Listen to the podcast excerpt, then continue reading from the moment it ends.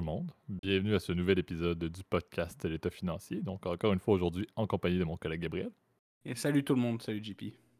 Et pour ce nouvel épisode de la saison 7, le 11e d'ailleurs, si je ne me trompe pas, là, euh, on est de retour euh, dans une période presque, presque directe. En fait, là, on reprend notre horaire euh, normal, comme vous, ceux qui nous écoutent depuis deux épisodes, savez qu'on avait planifié un petit peu là, avec Gab qui était en période d'études assez énorme pour un examen de certification bien connu. Qui est terminé. donc, on est, on est de retour maintenant à, notre classique d'enregistrement du, du, lundi soir. Donc, donc bien content, en espérant que certains avaient mis des commentaires ou avaient envoyé des courriels ou avaient envoyé des ondes positives à, Gab, à Gab qui, qui, a quand même passé au travers de, de cette épreuve-là. Toujours ce magnifique dans le monde de la finance. Certains vont savoir exactement de quoi je parle. Euh, quand on atteint le, troisième, ça reste un exploit. Donc, euh, salutations Gab à nouveau, je te l'ai déjà partagé, mais c'est important de le mettre formellement et de faire un suivi là-dessus dans le cadre de notre projet podcast. Euh, mais on vous fait aujourd'hui un épisode assez intéressant. on parle en premier lieu d'un place au débat euh, qui est un petit peu teinté de ceux qui savent également. Je fais une maîtrise à, temps partiel présentement et c'était un sujet que j'avais dans mon cours euh, tout récent et j'avoue que je ne dors plus depuis quelques jours à penser à, ce monde-là. Donc euh, soyez prêts, ça va être assez bon. Et en deuxième partie, on fait un, un haut de la cloche. On revient sur un IPO qui va être prochain. C'est un, genre d'épisode que vous aimiez beaucoup, je pense, lorsqu'on parlait d'IPO. Il n'y en a pas eu beaucoup dans le contexte, et on en parlera. le contexte économique et financier a limité l'intérêt de certaines compagnies de se lancer public, euh, mais il y en a un qui s'en vient, intéressant d'en parler quand même également. Avant toute chose, étant donné qu'on va faire un peu d'opinion et un peu de discussion de marché, je te laisse, Gab, faire le disclaimer de début d'épisode. Ouais, merci pour ton petit commentaire, JP. Euh, Ouais, bah, n'oubliez pas évidemment pour la partie, euh, surtout celle qui va concerner, euh, celle dont on va parler euh, sur le IPO. tout ce qu'on dit dans le podcast État financier, c'est que notre opinion personnelle, évidemment, c'est pas une recommandation officielle de placement. Vous êtes bien au courant, chers auditeurs. on vous invite toujours à prendre contact avec un conseiller financier. Quiconque est autorisé aussi à vous émettre des recommandations, lui seul ou elle seule, sera en mesure de déterminer avec vous bah, si c'est la meilleure option disponible pour votre profit de l'investisseur. Et euh, comme tu l'as dit aujourd'hui, bah, je suis bien content qu'on reparle d'un sujet sur les IPO parce que c'est vrai que ça faisait, ça faisait très longtemps. Et euh, effectivement, il était quand même pas mal en, haut de la, de la bucket list qu'on avait écrit. Pardon pour l'anglicisme. Euh, puis je pense qu'on est prêt à, lancer le premier jiggle. Qu'est-ce que tu en penses, JP Exact. Puis je pense aussi un des points pour le, place au débat qu'on va amorcer sous peu. le volet opinion est à noter. on sait qu'on a fait des places au débat dans les, dans les derniers épisodes qui, avaient, qui avait élevé les passions. Euh, donc, on parle d'un sujet qui va élever les passions, à la fois les, nôtres, Gab et moi, parce qu'on n'a peut-être pas la même perspective sur ce qu'on va vouloir discuter, euh, mais également clairement les vôtres. C'est quelque chose qui va avoir beaucoup d'impact sur les prochaines années, les prochaines décennies, les prochaines centuries. J'exagère à peine. Les prochains millénaires. Mais des siècles, quand même. Je vais m'arrêter là parce que, parce que sinon, je vais déjà m'enflammer. Mais sachez effectivement, le soyez courtois euh, au niveau des opinions, c'est un sujet qui est très fascinant, mais partagez votre opinion de manière courtoise, c'est important dans les zones commentaires. Mais oui, effectivement, passons au premier segment pour l'épisode d'aujourd'hui, le place au débat. Parfait. Euh, donc, on en avait abordé une petite affaire lorsqu'on avait parlé de, ChatGPT, mais on veut euh, un petit peu faire, en bon anglais, deux steps en arrière et parler de l'impact de l'IA sur le marché du travail. Euh, le débat est existant depuis toujours. Le, contexte réel, j'ai quelques statistiques que je pourrais vous partager, mais c'est certain qu'il y a beaucoup euh, d'incertitudes sur ce qui s'en vient euh, au niveau de l'impact de l'IA sur le marché du travail, sur les industries qui vont être affectées, sur le fait que ben, les, humains ne peuvent pas non plus juste être sur Terre à ne pas pouvoir rien faire dans le contexte capitaliste que l'on connaît. donc c'est quand même assez fascinant de voir, bon ben oui, on a quand même une évidence maintenant à l'aide des, des, chats GPT de ce monde, etc., toute forme d'AI ont été rendus plus disponibles sur des bases publiques, ça a amené une énorme réalisation euh, pour le commun des mortels, on peut dire que oui, ça avance beaucoup plus vite qu'on le pensait. Moi, c'est même moi, je travaille dans le data, euh, la réalité de l'accès, de l'avancement et même des sorties publiques de certains grands penseurs du monde des technologies, mais également des grands penseurs des hommes d'affaires, euh, de dire, ben écoute, on a peut-être à mettre un frein un peu là-dessus parce qu'on va un petit peu au-delà de notre capacité à pouvoir faire une transition adéquate de la société. Je pense que c'est pertinent. Je partage quelques stats. Euh, depuis 2000, euh, ce qui a été mentionné, c'est qu'il y a à peu près 1,7 million d'emplois qui ont été perdus ou remplacés par des systèmes d'automatisation ou des robots ou par peut-être le plus grand monde de, de l'IA. Euh, en contrepartie, il est prévu que ça devrait créer d'ici à 2025 97 millions de nouveaux emplois. Donc, on a perdu à peu près 2 millions depuis 2000. devrait en créer 97 millions d'ici 2025. Donc, les stats, c'est des estimés, bien évidemment, pour la partie jusqu'en 2025, mais ça montre quand même que euh, c'est pas tout guéri nécessairement au niveau, de, au niveau de ce qui se passe. Si on regarde sur la même période, je veux quand même être, être honnête à, à 100 là, on parle quand même de peut-être d'ici 2025, 85 millions d'emplois qui, seraient remplacés pour 97 millions qui seraient créés. Donc, on a un plus 12 millions là, lié à une ère post-automatisation en 2025. 2025 reste très court terme. C'est sûr que certains vont me dire assez vite euh, tu nous parles de dans deux ans, ça va être quoi dans 15, dans 20, dans 30, etc. je parlais littéralement de toutes les périodes euh, historiques possibles dans le futur jusqu'à des, millénaires euh, en, probablement au, début du segment. C'est sûr qu'il y a un doute là-dessus. On ne peut pas voir où est la limite. Il y a tellement une courbe de, croissance et, d'amélioration au niveau de l'IA qui est énorme qu'on ne peut pas nécessairement savoir. Par contre, moi, ma position là-dessus, dans le fameux place au débat, euh, c'est le fait que je ne suis pas quelqu'un qui croit que ça va être un remplacement des humains par des machines et qu'on va donc se retrouver avec une perte nette d'emploi global euh, sur, sur la, planète Terre dans toutes les industries.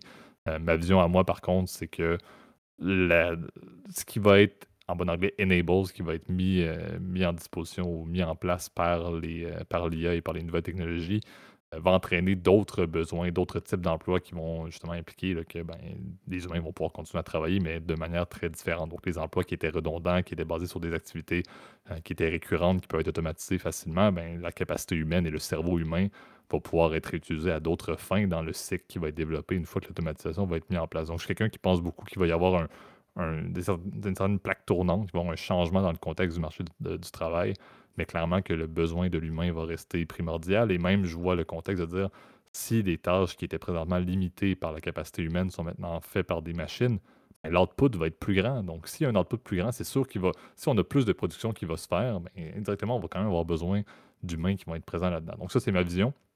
Chez Gab, tu vas prendre avoir une position là-dessus, mais le point, je pense, qui est important à mentionner, c'est cette vision-là que j'ai implique un énorme changement au niveau de la formation, puis au niveau de quand est-ce qu'on va mettre le pied à terre, de dire, OK, oui, ben maintenant, les personnes qui sont dans des emplois récurrents, par exemple dans des manufactures, qu'est-ce qu'on fait pour pouvoir upskiller ces personnes-là vers des emplois, par exemple, liés à du monitoring ou du brainstorm lié aux technologies dans l'industrie, par exemple, qui le contrôlent. Ils connaissent bien leur industrie lorsque tu fais les tâches directement dans une chaîne de production de véhicules. Mais qu'est-ce que tu fais pour upskiller ces personnes-là? Et qu'est-ce que tu fais également pour que les personnes qui sont sur des bancs d'école maintenant, qui commencent euh, le primaire, par exemple, si on parle du système, euh, du système canadien, euh, qu'est-ce qu'on fait avec ça?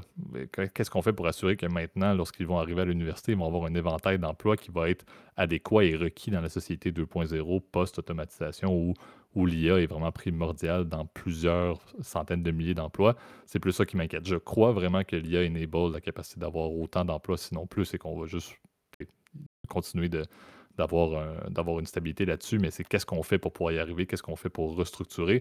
Puis je, je, mets un point, puis je te laisse aller, Gab, là-dessus. Rappelez-vous la période de la révolution industrielle en Angleterre à l'époque. Ce qui est arrivé dans la révolution industrielle, tout le monde mentionnait OK, mais ah, OK, la vapeur, ça va faire tout sauter maintenant. Il va y avoir plein d'emplois qui vont être perdus, mais au final, on, on, s'en porte très bien. Donc, il y a eu une redéfinition clairement de la base. Mais je veux dire, au final, ça a continué peut-être un développement. Donc, c'est juste une autre révolution que je vois faut qu'on s'y ajuste, ça va impliquer des défis, mais clairement, moi, je vois pas de changement, que ça va juste propulser à un autre niveau le marché de l'emploi. Oui, ben, je partage en fait ton dernier point, effectivement, puis je trouvais ça très pertinent que tu aies rajouté une, une comparaison avec la, la, révolution industrielle, parce que là, encore une fois, c'est mon opinion. Là, j'essaye vraiment de distinguer, en tout cas, les opinions des autres, puis les opinions de moi, puis euh, peut-être aussi les faits là, dans, dans, ce segment. Puis je pense que c'est quelque chose, c'est une, une, c'est une attitude intellectuelle qui est, importante, là, mais euh, quand moi, mon opinion, en fait, c'est ça, c'est que euh, oui, les usages, effectivement, vont transformer, le fait que l'IA va accélérer, effectivement, euh, des transitions qui étaient déjà établies, mais pour autant, ça va pas changé véritablement. Tu as donné, par contre, un contre-exemple que je trouvais assez intéressant. C'était celui, en fait, de la manufacture, en fait, de, de précision, comme par exemple avec les automobiles, bah, typiquement de ce genre d'industrie, moi je vois plutôt effectivement une augmentation de la productivité. Ça va permettre de peut-être, je sais pas, de créer des commandes dynamiques ou euh, d'avoir des, euh, des, logiciels qui permettent de traiter les erreurs, par exemple, de manière prédictive. Mais je vois pas pour autant euh, une accélération de l'automatisation parce qu'elle est déjà en fait dans le cas. la plupart des industries aujourd'hui fonctionnent avec des lignes d'assemblage toutes faites, notamment en tout cas pour les biens de consommation courante, surtout les biens manufacturés de base. Hein. tout est fait, si tu veux, pour aller optimiser la, production, la cadence et pour l'optimisation aussi des coûts. Hein. Donc, je pense pas que c'est là où ça va transformer. Là où ça va transformer, par contre, et là, c'est là où je trouve assez intéressant, c'est tout ce qu'on pourrait appeler en fait les fameux bullshit jobs, qui est un peu quelque chose qui un concept qui monte de plus en plus en fait depuis les dix dernières années, hein, qui est le, le, concept de ces emplois en fait qui sont payés à pas faire trop savoir quoi, donc notamment organiser par exemple des réunions. on voit pas mal de memes en tout cas sur internet et je pense que tous ces jobs là sont voués en fait plutôt à disparaître avec l'arrivée de l'AI, hein, parce que euh, comme tu l'as dit, euh, bah, moi je vois, maintenant euh, très bien en fait ChatGPT déjà être capable de, de pouvoir générer effectivement des formules de code. Même par exemple, j'étais bluffé là, moi dans mon travail, comme tu le sais, on, utilise pas mal de données, etc. Puis on fait des, calculs, on va dire, pour calculer en fait des valeurs bah, de compagnie là, mais et ben ChatGPT est capable de donner des, des, réponses tout à fait pertinentes, tu vois. Je te donne un exemple là, mais euh, il m'est arrivé l'autre jour euh, pour la, pour la blague de dire bah, calcule-moi euh, le coût moyen pondéré du capital, ou WAC en anglais, hein, de, de, Facebook, donc en l'occurrence Meta. Et il m'a sorti un estimé que je trouvais très cohérent, avec une explication évidemment rationnelle. Et je pense qu'effectivement, ça va accélérer le travail de, par exemple, de consultants, par exemple, d'employés de, comme ça, plus de bureaux.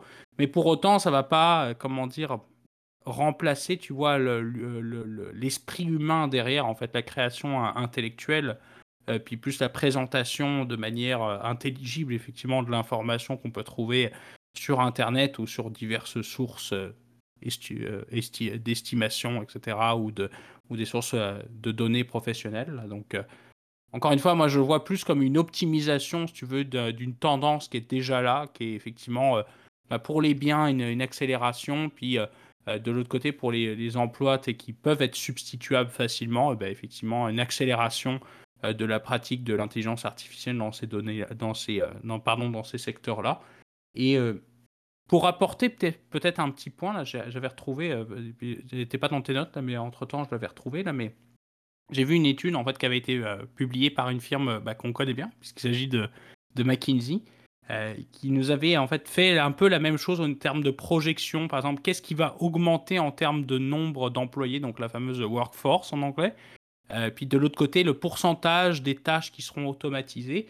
Et euh, tu vois, ce qui est de plus, en plus intéressant, c'est par exemple tout ce qui est des métiers de technologie sont voit effectivement non seulement à croître, mais de croître de manière de plus en plus importante, de manière automatisée en fait. Donc c'est assez intéressant. Puis tous les, business, par exemple au niveau du droit ou des affaires, c'est ce qui serait en termes de pourcentage ayant la plus grosse croissance en termes de nombre d'employés, mais en même temps une accélération de la pénétration de l'intelligence artificielle. Alors que certains services, notamment tout ce qui est restauration par exemple, même agriculture, au niveau des transports, eh ben, l'automatisation serait peut-être un peu moins présente, malgré que dans l'automatisation, puis toi qui es un fan de, de, transport GP intelligent, notamment de, de Elon Musk et de Tesla, on voit que ce genre de technologie a vraiment une vraie pertinence aussi à des usages industriels ou à des usages, tu vois, par exemple, de, euh, bah, de, de logiciels qui permettent de faire de la conduite automatisée, par exemple.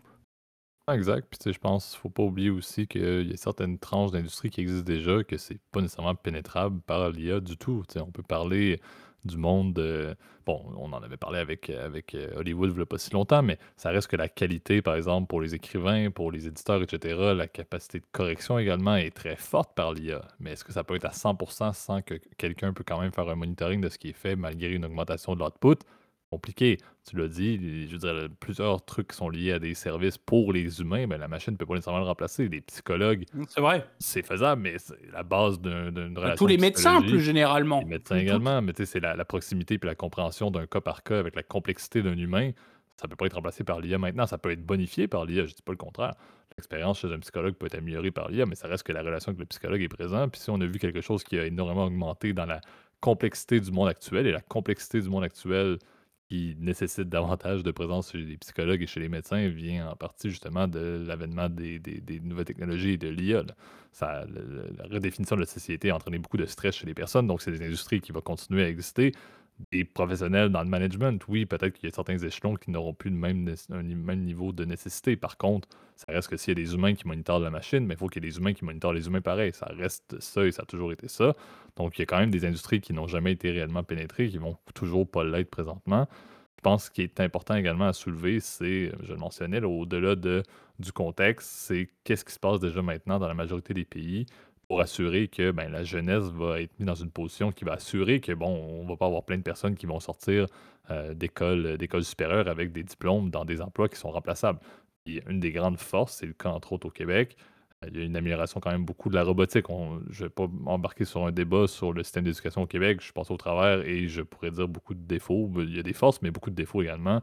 On en riait avec Gab à l'époque lorsqu'on était coloc à l'université euh, en comparant avec le système français. C'est un peu le jour et la nuit, qui est un petit peu triste. Il y a des forces et des faiblesses dans le système français aussi.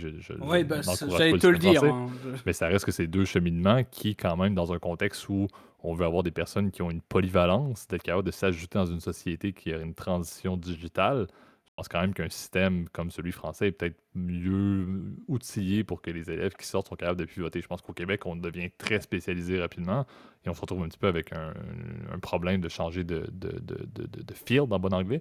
Ce que j'aime par contre, c'est qu'il y a beaucoup d'écoles dès le début qui mettent en place de la robotique. Avant, on avait le choix de faire du sport ou d'apprendre une langue. Maintenant, tu peux faire de la robotique et on sait que la capacité du cerveau humain d'apprendre rapidement la robotique, ça t'ouvre les portes après ça sur n'importe quelle forme liée à l'IA. Parce que la robotique, oui, ok, au début, tu fais des petits robots, tu fais des compétitions, aller cracher contre d'autres petits robots. Pas super pertinent, mais ça reste que ça ouvre l'horizon de moi quand j'avais 5-6 ans, que je jouais dans le cours de récré, que j'essayais de barouetter un peu d'espagnol ou d'aller jouer au basket. C'était à peu près ça. Donc je me dis, je pense qu'au moins le système d'éducation semble suivre. Maintenant, au-delà du système d'éducation qui permet aux jeunes de pouvoir se développer et d'avoir une capacité de pivoter dans un monde digital ou un monde beaucoup plus automatisé, je pense qu'il faut être conscient aussi maintenant de qu'est-ce qu'on fait avec la workforce mature ce qu'on fait avec les emplois présentement qui ont besoin d'avoir des nouveaux trainings. C'est beau, la jeunesse s'en vient avec une, nouvelle capacité puis une amélioration de la compréhension digitale. Ça fait comme si euh, c'est comme si on avait 80 ans là, comme on parle là, mais eh, c'est beau la jeunesse. Ça, je veux dire, on regarde lorsqu'on est au travail, on regarde autour de nous, puis je travaille en data, puis je regarde autour de moi, il y a des personnes qui ont encore une fois de la misère à comprendre c'est quoi la différence entre Edge puis Google Chrome. T'sais. Fait que je me dis, il y a quand même ce point-là qui dit il y a beaucoup de travail à faire avec des personnes qui maintenant ne peuvent pas dire ok ben désolé, on n'a pas un programme de training qui est efficace. Ta retraite, au lieu de la prendre à 65 ans, tu vas la prendre maintenant parce qu'on ne peut plus rien faire. Il y a aussi ça beaucoup. Donc, je pense qu'il y a énormément de travail dans la société qui doit être fait. Qui doit prendre la responsabilité? Quand est-ce que le débat doit avoir lieu? Est-ce que c'est fait juste sur. À quelle échelle c'est fait? Est-ce que c'est fait au municipal, c'est au provincial, c'est fait au fédéral, si on parle du système canadien? Je pense qu'il y a beaucoup de débats, puis on n'en parle pas beaucoup, je trouve, de ça, alors que une des réalisations que j'ai eues cette année, c'est vraiment, mais ça s'en vient beaucoup plus vite. 2024-2025, les prochaines élections dans la majorité des pays qui nous touchent présentement vont être impactées avec une réalité sociale qui va changer drastiquement. L'IA ne va pas arrêter du jour au lendemain. Donc, qui va prendre cette responsabilité-là de dire on s'assure que le système d'éducation forme la jeunesse de manière adéquate pour la société de demain? Puis qu'est-ce qu'on fait également avec les employés actuels en place qui ne sont pas proches de la retraite du tout, qui doivent également avoir une certaine polyvalence. Et je te laisse parler, Gab, parce que comme je dis, on préfère un épisode à vrai 24 heures et demie là-dessus parce que ça me fascine. Mais c'est ça, il y a beaucoup de problèmes. Puis je trouve qu'on n'en parle pas beaucoup dans la politique, alors que moi, je vois ça dans deux ans, on a une réalité qui est complètement différente de ce qu'on parle aujourd'hui. Alors, euh, JP vous a pas annoncé, mais il va être le nouveau éditorialiste de Philosophie Magazine, hein, donc euh, c'est officiel. Non, mais non, mais euh, je dirais absolument. c'est une blague, évidemment. Là, ça, ça, prend des, ça prend des débats de société. Hein, on, va recevoir, on va recevoir des, des, des mises en demeure de, de, Philosophie Magazine là, qui vont arriver chez moi. là. Donc, j'espère pas. Mais bon, quand même, c'est mais non, je, ne sais pas quoi rajouter parce que c'est vrai, effectivement, tout ce que tu as, mentionné, c'est vrai que c'est intéressant. Euh, c'est vrai que peut-être pour faire un parallèle, effectivement, à ce que tu as dit avec le système canadien, je trouve que c'est une vraie force, tu vois. Par exemple, euh, tu vois, dans, ma perspective de, de français qui a connu en fait un peu les deux, euh, les deux univers, là, donc le système français puis le système canadien, euh, je trouve ça très bien le fait de, en tout cas de ce que j'ai vu, euh, corrigez-moi si je me trompe là, parce que bon, j'étais pas non plus, j'avais pas non plus 12 ans quand je suis arrivé ici, je, suis arrivé pour l'université. Euh, je trouve ça très bien le fait que par exemple tu aies tout un sort de, programme par exemple pour pouvoir développer tes connaissances au-delà de tes cours par exemple en robotique, mais je pense qu'il y a un savoir que je trouve qui est, fondamental et je trouve par exemple qui est mal fait au, au Canada. Et tu, tu, tu peux jurer là parce que on s'en est déjà parlé en off là plusieurs Je sais fois. exactement où tu vas avec ça. Et je trouve qu'en maths, vous avez un gros problème. Et je trouve que nous, en, maths, euh, malgré que le niveau baisse partout, euh, notamment en France, je trouve que c'est un savoir en fait moi que je trouve génial et que, qui est euh, assez mal enseigné en fait dans la plupart des pays parce que c'est absolument incroyable en fait les maths. Bon, je n'étais pas non plus un très grand en matheux, mes collègues qui m'ont connu en prépa pourront témoigner parce que c'était euh, c'était assez catastrophique. Euh, c'est euh, c'est un savoir qui est, quand même. C'est un bloc de polyvalence. Ça, ça paraît pas comment est-ce que c'est montré ou comment est-ce que c'est présenté, mais une fois que tu comprends les maths, tu peux faire à peu près 75% de la base ou comprendre 75% de n'importe quelle forme d'industrie dans laquelle tu vas travailler. C'est le fondement de tellement de choses pertinentes, surtout dans le monde de l'IA.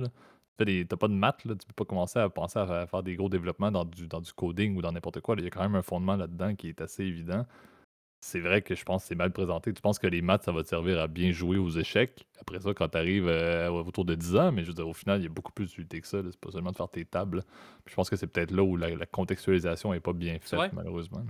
Non, c'est vrai. Puis, euh, tu vois, c'est utile dans plein de trucs. Enfin, euh, je, le vois. Moi, j'ai vraiment le souvenir. Je, raconte cette anecdote-là parce que bon, ça me, ça me rappelle ça. Mais un de mes premiers cours, par exemple, j'ai fait à l'université euh, ici. Euh, j'avais mes, mes, collègues, en tout cas québécois, qui étaient incapables de me faire une intégrale de x, quoi. Donc, moi, j'étais ah ouais, c'est chaud quand même parce que c'est hyper utile parce qu'une intégrale de x, bon, pour ceux qui qui ont plus de 16 ans et qui écoutent le podcast, ça permet juste de calculer l'air en dessous d'une courbe, tu vois.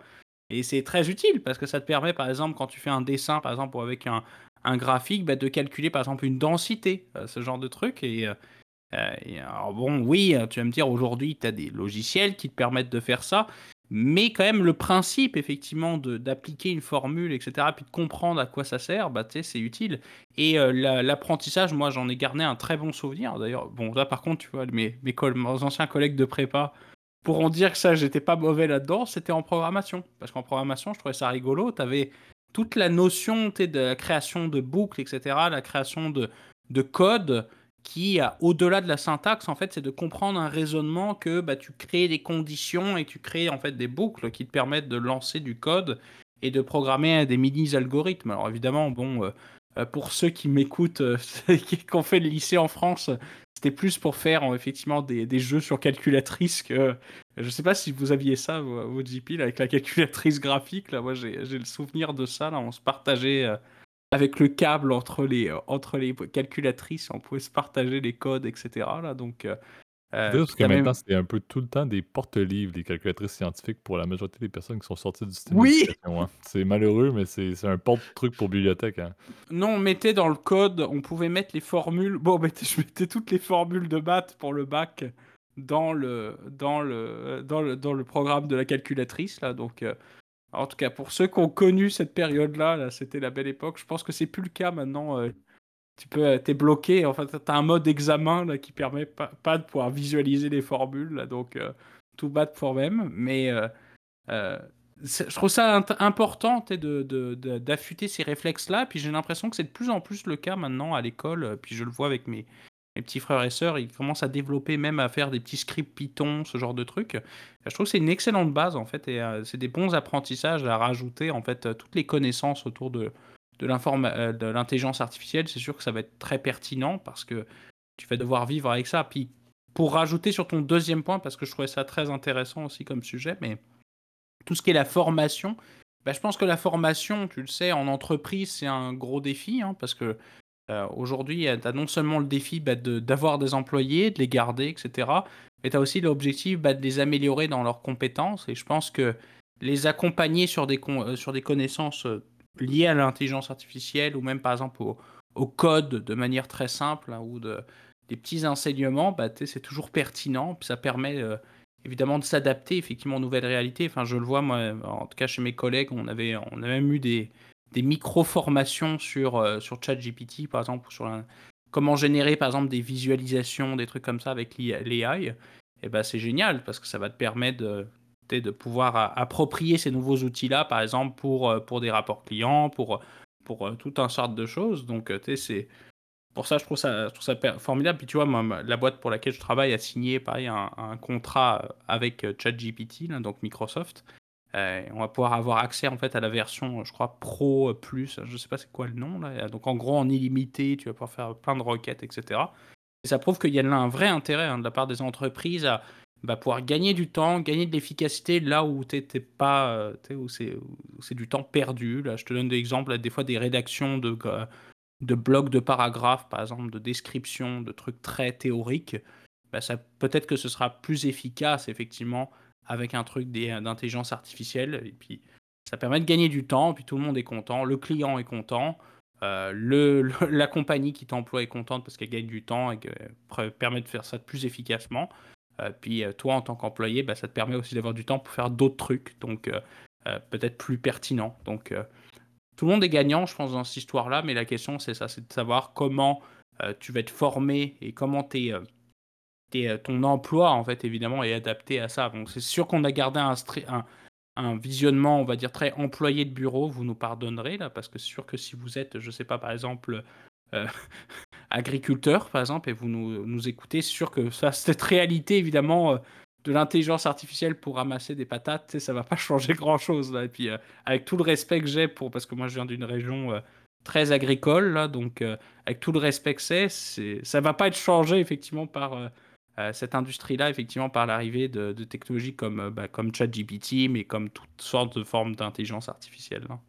Exact. Je pense que ça conclut bien. Je pense pas que c'est la dernière fois qu'on va en parler. Euh, moi, comme je dis, ça, me- fascine et ça me passionne, mais je pense que c'est aussi une bonne manière pour vous de juste vous lire là-dessus, comme on disait, puis de porter attention à ça, parce que je pense que ça doit devenir un sujet qui est beaucoup plus d'actualité euh, sur bien des tribunes, dont la tribune politique, qui, qu'on le veuille ou non, a un impact assez drastique sur la capacité de la société, que ce soit monde social que le monde corpo, de pouvoir faire des ajustements qui sont requis euh, assez rapidement parce qu'on sait que le time frame de ça, c'est pas 50 ans. On va être encore bien en vie euh, et il va y avoir des conséquences assez directes sur nos emplois. encore une fois, on parle de quelques années. donc, assez intéressant de, voir ça et de l'application que ça va avoir dans, la vie de tous les jours.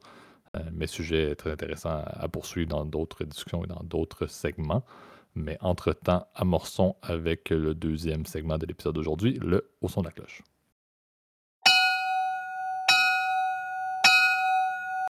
Parfait. Donc, je l'ai mentionné en, début d'épisode, là, on retourne sur euh, certains IPO. Ça faisait quelques temps, je l'ai dit, le contexte des marchés fait en sorte que ce n'est peut-être pas nécessairement intéressant euh, pour des IPO de se lancer. On sait qu'il y en a qui se sont pris des belles dérapes euh, en amorçant avec un, prix d'entrée qui finalement était bien, au bien en deçà après les premiers trimestres et même la première année. Ça n'a pas été très, très pertinent depuis, depuis un an assez facilement, où il n'y a pas eu beaucoup de compagnies qui avaient été, bon, et c'est un peu de celles qu'on veut parler aujourd'hui, qui avaient eu d'excellents résultats et d'excellente croissance des, clients et des utilisateurs dans le temps de la pandémie, et qui là, ben, la pandémie passe un petit peu, et soudainement, ben, c'était peut-être pas aussi périn qu'on le pensait, mais ils sont quand même une compagnie privée qui veut devenir publique. Donc, c'est le cas d'Instacart, et c'est la compagnie qu'on veut parler. Instacart n'est pas encore publique, reste une compagnie privée, mais continue d'aller de l'avant euh, avec leur démarche pour devenir public. Ça fait près un petit peu plus d'un an, je pense, qu'ils ont commencé à avoir ces discussions-là.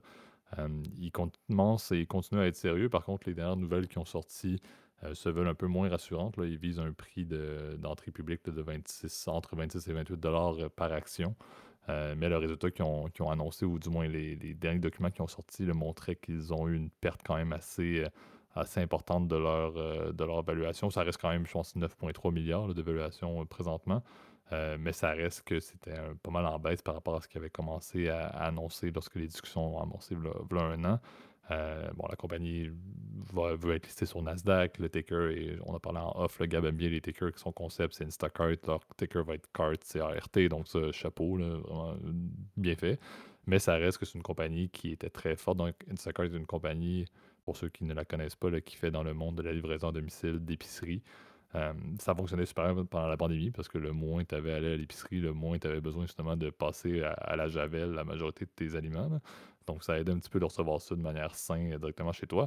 Par contre, c'est une industrie qui, on en avait parlé avec Good Food à l'époque également, qui est un monde des prêts à manger. C'est vraiment de l'épicerie, il faut que tu gères qu'est-ce que tu fais avec ton radis. Ça, c'est différent un petit peu en termes de, de concept tout de même, mais ça reste que c'est une industrie qui euh, fonctionnait très bien pendant la pandémie et qui maintenant fonctionne un peu moins bien parce qu'on peut recommencer à aller à l'épicerie du coin et faire nos achats ou bien il y a des concurrents qui sont embarqués puis qui ont mis des bouchées doubles depuis la sortie de la pandémie avec les Amazon de ce monde, avec les Walmart de ce monde qui font des livraisons à domicile qui sont tout à fait efficaces et avec même la majorité des épiceries qui développent par eux-mêmes un système euh, qui n'implique pas à ce moment-là une tierce partie comme Instacart. Donc, le modèle marchait bien pendant la pandémie. Ça a clairement hypé en bon anglais la compagnie. Euh, maintenant, on se retrouve avec, avec une compagnie qui va les publics. Les, derniers chiffres qui ont sorti parlaient de première euh, moitié d'année de 2023 avec des profits pour la première fois de leur histoire. On parle de 242 millions de profits euh, par rapport à une perte de 74 millions pour euh, l'année précédente. C'est des chiffres privés, encore une fois, donc je mets des astérix tout de même, mais ils mentionnent que c'est une compagnie qui est profitable. Euh, par contre, je reste quand même quelqu'un qui. Il n'y a pas de place au débat là-dedans, mais je le mentionne tout de même. Je Je suis pas quelqu'un qui aime les IPO à la base non plus et qui investit dans les IPO. donc, mon opinion est à prendre avec beaucoup de pincettes parce que je ne fais pas grand-chose avec ça. Euh, mais ça reste que ce n'est pas le genre de compagnie qui, à mon avis, va changer la tendance récente des IPO de sous-performer une fois qu'un un titre récent est sorti public. Un hype, une compagnie qui était IP, qui était privée, qui est sorti public dans la dernière année, ça n'a pas super bien été. Je pense pas que c'est une Instacart qui va changer ça. Puis que, oh mon Dieu, finalement, c'était c'est une licorne, ils font une performance absolument incroyable en termes de IPO, je le vois pas nécessairement. Donc, c'est un peu là où je me dis, bon, ils ont besoin d'avoir une source de, capital parce qu'ils vont quand même de l'avant avec ça, mais clairement que s'ils commencent avec 26 ou 28 dollars par action, à moins qu'il y ait vraiment une, croissance et une, possibilité de, changement dans leurs activités ou de développement lié à ce capital-là qu'ils vont développer, qui va être significatif pour les actionnaires, moi, personnellement, je ne le vois pas. Et c'est là où je me dis toujours, euh, c'est bien d'avoir Farley pour un IPO. Je comprends qu'à un certain point, il faut que tu ailles de l'avant. Euh, mais ça reste qu'en un an, le contexte a tellement changé que Et surtout, oui, le contexte de la compagnie, mais le contexte économique et financier n'est pas très bon. Qu'est-ce qu'on qu'est-ce qu'on fait réellement avec ça, avec un IPO? C'est pas nécessairement super winner pour personne au final, à part le fait que la compagnie se retrouve avec du capital. Mais c'est là où j'ai toujours un doute et, moi je vais, peut-être euh, mettre mon chapeau de, conspirationniste un petit peu, mais j'aime jamais ça quand on a des actionnaires qui sont au privé qui essaient de passer un peu de, de leverager leur action. C'est sûr qu'eux vont vendre leur bloc privé, c'est toujours bien pour les poches. Ça rend soudainement de la liquidité et oui, ils vont être payés en partie en stock option et tout. Là, oui, je, connais, je, connais le, je connais le poème, mais ça reste quand même aussi un petit coup comme ça. Est-ce qu'ils savent très bien que leur compagnie oui, il va être public, oui, il va performer, il va être encore plus, avoir beaucoup plus de, en bon anglais, de, scrutiny au niveau de leurs activités dès que tu deviens public. Euh, mais est-ce qu'au moins ils vont faire un coup d'argent avec, avec ce qui s'avère être une compagnie qui n'est peut-être pas pérenne ou du moins qui va rester, mais qui ne va pas nécessairement être une euh, compagnie unique dans l'industrie? C'est peut-être ça qui m'inquiète un peu. Donc, c'était un peu ma vision. J'ai mis un petit peu de, de, place au débat, excusez-moi pour ça, mais je sais, je sais que Gab doit peut-être également un petit peu plus ajouter sur, euh, sur ce IPO. Ouais, bah, c'est sûr que c'était euh, c'était intéressant quand tu me l'as mentionné parce que je, je, on doit rendre à César ce qui appartient à César, c'est toi qui as eu l'idée euh, du sujet. Euh, je me demandais, on va dire, c'est un peu comment aller cette compagnie-là parce que pour être franc avec toi, je n'ai jamais acheté chez eux. Puis je compte pas acheter chez eux pour une raison simple, c'est que c'est quand même hors de prix là, pour faire ton épicerie sur je pense, D'ailleurs, parenthèse, je pense que la majorité des personnes, ils mettent juste Insta puis ils arrêtent sur Instagram lorsqu'ils vont sur Google plutôt qu'aller sur Instacart. Donc, je pense qu'ils perdent quand même de la clientèle avec ça. Mais bon, ça, c'est, ça, c'est une petite anecdote. Il faudrait que tu puisses taper le ticker, là, ce serait bien, la carte. Puis, euh, le choix acheter des radis ou voir des photos de radis sur Instagram, je pense que juste, ma, ma, capacité de cuisson et de cuisine va faire en sorte que je pense que j'aime mieux voir des radis sur Instagram que je sais pas trop comment tu peux Je sais pas trop comment tu peux cuisiner des radis, là. Bonne question. C'est une bonne question. Je pense que je suis fasciné fasciné par les radis ce soir, là, mais, mais bref.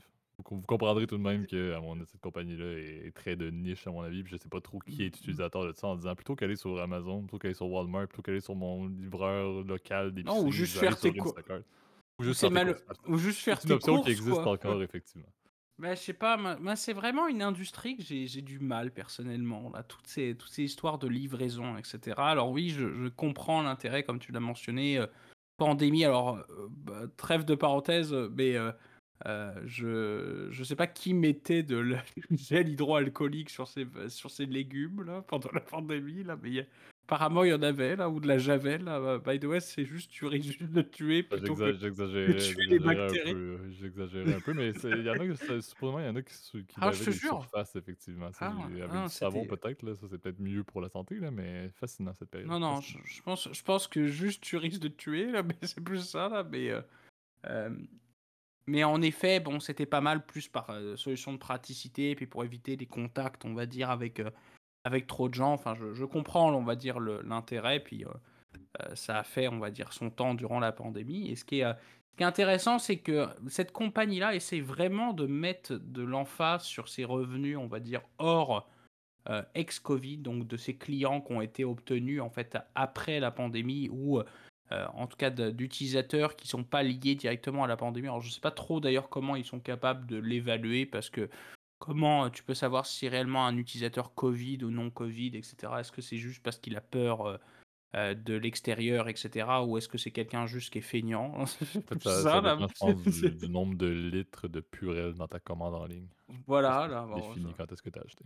Mais enfin, je trouve ça assez particulier. Comment tu peux réellement l'évaluer? Enfin, je trouve ça assez saugrenu, mais bon, euh, tu vois quand même que la plupart des statistiques en termes de performance, parce que euh, pour revenir là-dessus, je pense que c'est là où c'est intéressant, bah, euh, on voit que les chiffres, oui, ils ont une croissance exponentielle évidemment depuis 2020, mais on voit bien que cette croissance-là, commence progressivement en fait à ralentir, hein, puisque ça devient plus compliqué, non seulement d'acheter des, nouveaux consommateurs, euh, puis euh, de les conserver, hein, parce que c'est vrai que les frais de livraison ont beaucoup augmenté, euh, non raison en raison surtout des, des, d'augmentation des coûts, on va dire, de, du transport, avec évidemment le prix de l'essence qu'on connaît aujourd'hui. Là, donc ça coûte plus cher à faire livrer les, les, articles. Il y a aussi l'inflation aussi qui a joué là-dessus, puis qui érode, qui a tendance à éroder les marges des entreprises. Là, donc euh, c'est quelque chose qui est à considérer. Puis tu vois, si on, retourne en termes de, statistiques, euh, et là je, reprenais le,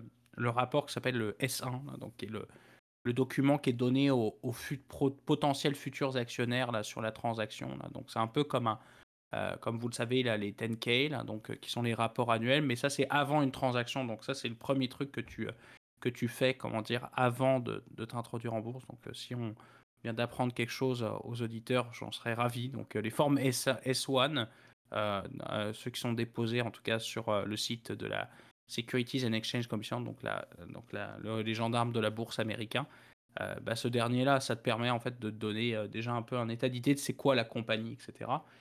et tu vois, alors eux, ils mesurent leurs revenus effectivement de manière un peu particulière parce que vous le savez, ce qui est reporté dans les états financiers de la compagnie, c'est uniquement les revenus de commission en fait qu'ils touchent. Euh, par contre, effectivement, euh, ce qui compte en fait réellement comme métrique euh, importante évidemment sur sur de compagnie, bah, c'est le, total des transactions qui ont été effectuées. On appelle ça le, GTV ou Gross Transaction Value. Donc ça c'est le total des transactions qui ont été effectuées. Et ben ces dernières en fait ont augmenté en fait pour te donner un état d'idée, c'était 20, c'était 20 milliards de, c'était 20 milliards de dollars dire, en 2020 euh, contre 28 milliards en fait en 2022, donc euh, sur l'année fiscale et calendrier de cette année-là. Euh, donc ça représente quand même une croissance intéressante par rapport à 2019 où c'était seulement que de 5 milliards, donc ça a comme quadruplé, là, donc très impressionnant. pour la première année, ça représentait en fait pour te dire une croissance de 303% alors qu'en 2022, la croissance n'était plus que de 16%. Et c'est là où tu vois qu'effectivement, gérer une croissance de manière exponentielle, c'est assez compliqué parce que là, rendu là, c'est quoi tes prochains objectifs? Ben, C'est soit de conserver tes clients, faire en sorte qu'ils consomment plus, euh, soit c'est d'en acquérir de nouveaux. Et là, c'est vrai que c'est compliqué. Euh, en termes de commandes, et c'est là où c'est intéressant, c'est que le nombre de commandes, par contre, a augmenté. Euh, lui, euh, euh, il a augmenté plus que le nombre de transactions, il a augmenté de 18%, passant de 223 millions de commandes à 262 millions de commandes. donc ça veut dire qu'en gros, le total, la valeur moyenne de chacune des transactions a baissé. Et en fait, c'est assez significatif parce que depuis la pandémie, le panier moyen en fait passé à travers l'application, il est passé de plus 120 dollars, à peu près 121 dollars par transaction en sur l'année 2020 euh, à 110. Donc, c'est-à-dire que les gens, en fait, consomment peut-être pour faire des plus petites transactions, ou soit il y a une dispersion, en fait, au niveau des données qui, euh, qui, euh, qui fait que bah, tu as certaines personnes, effectivement, qui commandent pour des toutes petites commandes. Donc, je sais pas, ils, ils font juste peut-être un refil, je sais pas, il te manque du lait, par exemple, je sais pas, des... des œufs, etc. Bah, tu t'en commandes directement par l'application au lieu de te, te bouger les fesses et descendre, comment dire, à, à, 5 minutes de chez toi. Euh, soit comment dire, des gens qui euh, sont peut-être probablement très pressés et n'ont pas le temps de faire les courses, donc qui préfèrent commander tout sur le téléphone. Ça arrive le soir à la maison et, euh, effectivement ça arrive comme ça. un autre tendance qui je pense est intéressante aussi, c'est l'augmentation en fait on va dire au niveau des tout ce qui est des abonnements en fait. Parce que je ne sais pas si vous avez remarqué, de plus en plus maintenant sur les applications de livraison, une autre méthode que les applications ont utilisée pour nous faire consommer plus effectivement euh, d'argent en fait, nous faire dépenser de plus, eh ben c'est les revenus récurrents en fait. Vous le savez maintenant, le modèle de l'abonnement payant, là, des abonnements à, quelques dollars par mois, mais qu'au final qui se finissent par te coûter une fortune tous les mois, euh, c'est aussi euh, intégré effectivement aux pratiques des applications de livraison, notamment bah, Uber Eats, je crois qu'ils ont un abonnement maintenant, DoorDash, je sais qu'ils en ont un. Peut-être pour Skip the Dishes, qui est notre, un autre truc canadien qu'on utilise pas mal ici. Euh, Deliveroo, je sais que c'est le cas, etc. Donc, enfin bref, toute, la plupart de ces applications-là ont toutes euh, fait un système d'abonnement parce que pour une raison simple, bah, ça rapporte des sous récurrents, si tu veux. Et ça, c'est intéressant parce que pour les actionnaires, ça amène, on va dire, un peu plus de, de stabilité, on va dire, au niveau des revenus, au niveau des cash flows. Et ça, c'est vrai que c'est souvent bien vu par les investisseurs versus quelque chose qui est assez imprédictible, qui est lié en fait au, à, la, consommation en fait sur le site. Euh, tu paries aussi à ce que beaucoup de gens en fait achètent l'abonnement, mais oublient de l'annuler parce que c'est souvent ça qui arrive. C'est que tu as des abonnements, tu les laisses tourner euh, tout le temps. Enfin, je le vois moi avec mes, avec mes abonnements. Euh, des fois, tu te demandes qu'est-ce que tu as payé, quoi. tu te poses la question. Et c'est vrai que c'est une source évidemment de revenus qui est intéressante. Malheureusement, l'ignorance des gens est une bonne façon de faire des sous là, donc c'est assez, c'est quand même quelque chose qui est à noter, mais faut quand même considérer quand même que cette compagnie-là, en fait, en termes total, en fait, bah, pour le moment, fait pas d'argent. Hein. Et puis surtout, s'ils vont à la bourse, le but, effectivement, euh, je font pas d'argent en termes de profit. Oui, ils font du revenu, effectivement, ils font, ils font des commissions nettes probablement, mais euh, le coût, en fait, pour aller chercher des, consommateurs est extrêmement élevé, hein, parce que euh, en termes de, de, dépenses, pour te dire, les dépenses d'acquisition de consommateurs, puis tout ce qui est les promotions, etc., euh, tu sais, les premiers 10 dollars souvent qui t'est offert sur ta première commande, etc. Ou 10 euh, euros pour ceux qui nous écoutent outre-Atlantique, bah, tout ça, ça a un coût. Et ce coût-là, il est exponentiel, il est énorme. Euh, puisqu'en fait, hein, toutes les dépenses marketing, notamment les pubs et aussi tout ce qui est les promotions, ça représentait 625 millions de dollars en fait de, de, montant de, sur le pourcentage en fait de total des, des, des, transactions qui ont été faites, c'est 2,2%. Donc je te parle même pas en fait, c'est ça sur les revenus, parce que sur les revenus évidemment, euh, les revenus c'est que la commission qui est le fameux le service fee là, donc qui est souvent euh, euh, quand tu passes ta commande, as, souvent c'est même maintenant divisé en deux. Là, tu as le frais de transaction, donc la portion qui est donnée au livreur, puis la portion qui est là pour la gestion de la plateforme. Et ben ça représente un montant évidemment considérable, hein, puisque et ça coûte effectivement très cher. C'est pour ça que justement beaucoup de ces compagnies ont la difficulté à, rester en vie. Euh, je vous invite à, écouter la, vidéo, euh, je crois c'est Modern NBA qu'on avait fait une justement sur les applications de livraison. Et je trouve qu'il résume effectivement extrêmement bien euh, que cette industrie-là, bah, oui, il y a eu le Covid, mais maintenant, what else C'est un peu ça, George Clooney, pour la référence. Donc, je sais pas ce que tu en penses, JP. Peut-être que tu as peut-être d'autres éléments à, couvrir. Non, mais je pense que tu as ajouté euh, beaucoup de valeur là, avec, avec l'analyse justement des, des, documents qui sont sortis. Là. Puis, comme on l'a dit, cette industrie-là, je pense que les deux, on n'est pas nécessairement des industries, des personnes qui y croient forcément. Moi, je pense aussi, euh, sans rien enlever à Instacart, qu'une fois que les gros joueurs s'y intéressent, une fois qu'Amazon y est, euh, une, fois que, une fois que Walmart y est, les deux, ils sont déjà, ils ont beaucoup plus les reins solides pour pouvoir se développer et pour prendre des parts de marché. C'est pas là nécessairement j'ai vraiment un intérêt pour une compagnie qui devient publique, qui doit se concurrencer avec ces deux joueurs-là dans n'importe quelle industrie. On sait qu'Amazon est le pro d'être capable d'aller manger n'importe quel autre compétiteur. Je pense pas que c'est une compagnie qui devient publique soudainement qui peut euh, réellement aller chercher des parts de marché. Donc c'est là où moi je vois vraiment, bon, ils peuvent faire ce qu'ils veulent dans leur première année, à la limite après l'IPO. Mais c'est quoi les opportunités de croissance réellement? C'est quoi la capacité pour cette industrie-là de se différencier d'Amazon puis de Walmart? Personnellement, moi, je le vois pas. Euh, c'est là où je pense que c'est intéressant. C'est bien de voir ça en termes de cas d'école de IPO dans le contexte actuel de l'économie et des marchés financiers. Je pense que c'est pertinent. Il y en a plusieurs qui ont été reportés, il y en a plusieurs qui ne sont pas encore faits par rapport à la folie qu'on avait durant la pandémie où on avait littéralement presque un à chaque semaine de, compagnies, de compagnies imposantes et importantes. Euh, donc, je pense que c'est intéressant de voir qu'est-ce que ça va performer plus globalement. Euh, mais, mais je pense que c'est peut-être pas la meilleure compagnie pour, comme je le mentionnais, devenir une licorne puis réellement faire une croissance fulgurante une fois que l'IPO a, a, eu lieu. Euh, donc, je ne sais pas, si ça a un autre point à vouloir ajouter avant qu'on rentre l'antenne. Non, bah, je sais pas, mais je n'avais pas calculé malheureusement la valeur implicite de la transaction, parce que je pense que ça se compte quand même en milliards là, en termes de, en termes de chiffres. Mais je sais qu'il monte, il lève un montant qui est à peu près de 800 millions, là, si je ne me, trompe pas au niveau des calculs, là, donc, euh, qui correspond à un, certain montant de, de, pourcentage en fait, des actions diluées, euh, fois le 27 dollars par action, là, qui est le prix de levée euh, de la transaction. Là, donc, je pense qu'avec ça, ça va nous permettre de déterminer en fait c'est quoi la valeur implicite, si tu veux, de la compagnie. mais à mon avis, alors d'ailleurs, je te disais qu'ils faisaient des pertes, oui. Euh, alors, ils ont accumulé effectivement des pertes en 2020-2021. Ils ont généré en fait des revenus, euh, donc un EBITDA positif en fait, par contre, euh, en 2022. mais j'ai l'impression que ce, profil-là, il vient, on va dire, aussi de, gains au niveau mmh de gains un peu exceptionnels, etc. Donc, ça sort bien. Ça, sort bien avant de faire un IPO. Hein. Ça, ça sent bien, voilà. C'est pour ça que j'ai mis des astérisques quand j'en parlais de ce profil-là qu'ils ont annoncé tout récemment pour la première partie de 2023. Ça reste encore une fois à voir. C'est légal, c'est correct parce que c'est analysé, mais ça reste que c'est sûr qu'il y a peut-être des petits jeux, des, des petits. Et oublions pas que c'est pas audité. Hein.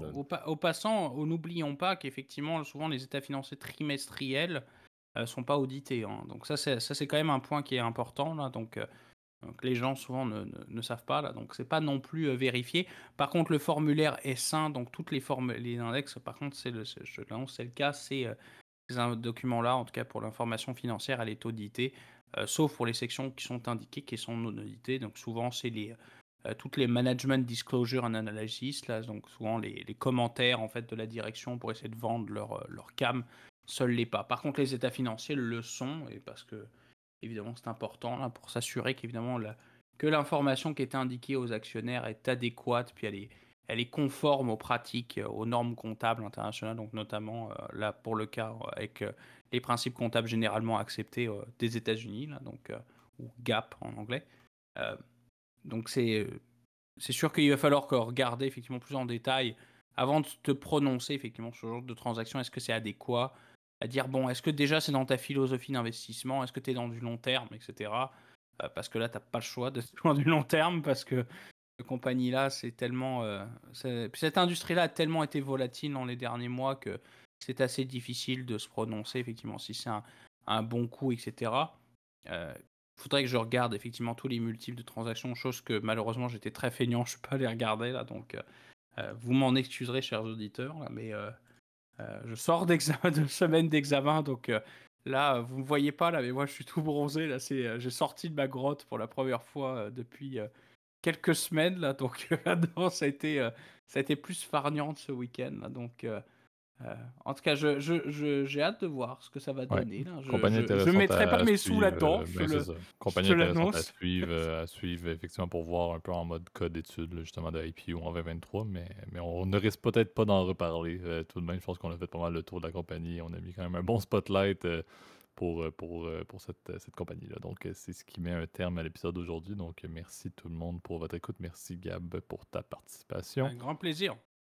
Et comme à l'habitude, vous pouvez nous retrouver sur YouTube, qui est notre plateforme clé pour les partages et les commentaires publics. Donc, si vous avez apprécié la vidéo, allez mettre un like, abonnez-vous à la chaîne et mettez la cloche pour avoir les notifications. Je le mentionnais, dans le commentaire si vous avez des, opinions, des avis, des partages, des, sujets que vous voulez faire de manière publique, si vous voulez faire de manière privée. N'hésitez pas à prendre l'adresse courriel que Gab met dans la zone de description. Et sinon, pour la majorité d'entre vous qui, vous qui nous écoutez sur les plateformes audio, pouvez nous retrouver sur Apple Podcast, Spotify, Overcast, Deezer, etc. Euh, donc, encore une fois, si vous avez apprécié le contenu, mettez des likes, des étoiles, euh, abonnez-vous également et mettez des notifications euh, pour être, bien au fait de quand est-ce que l'on publie. Et on se dit tout le monde à la semaine prochaine. Salut tout le monde.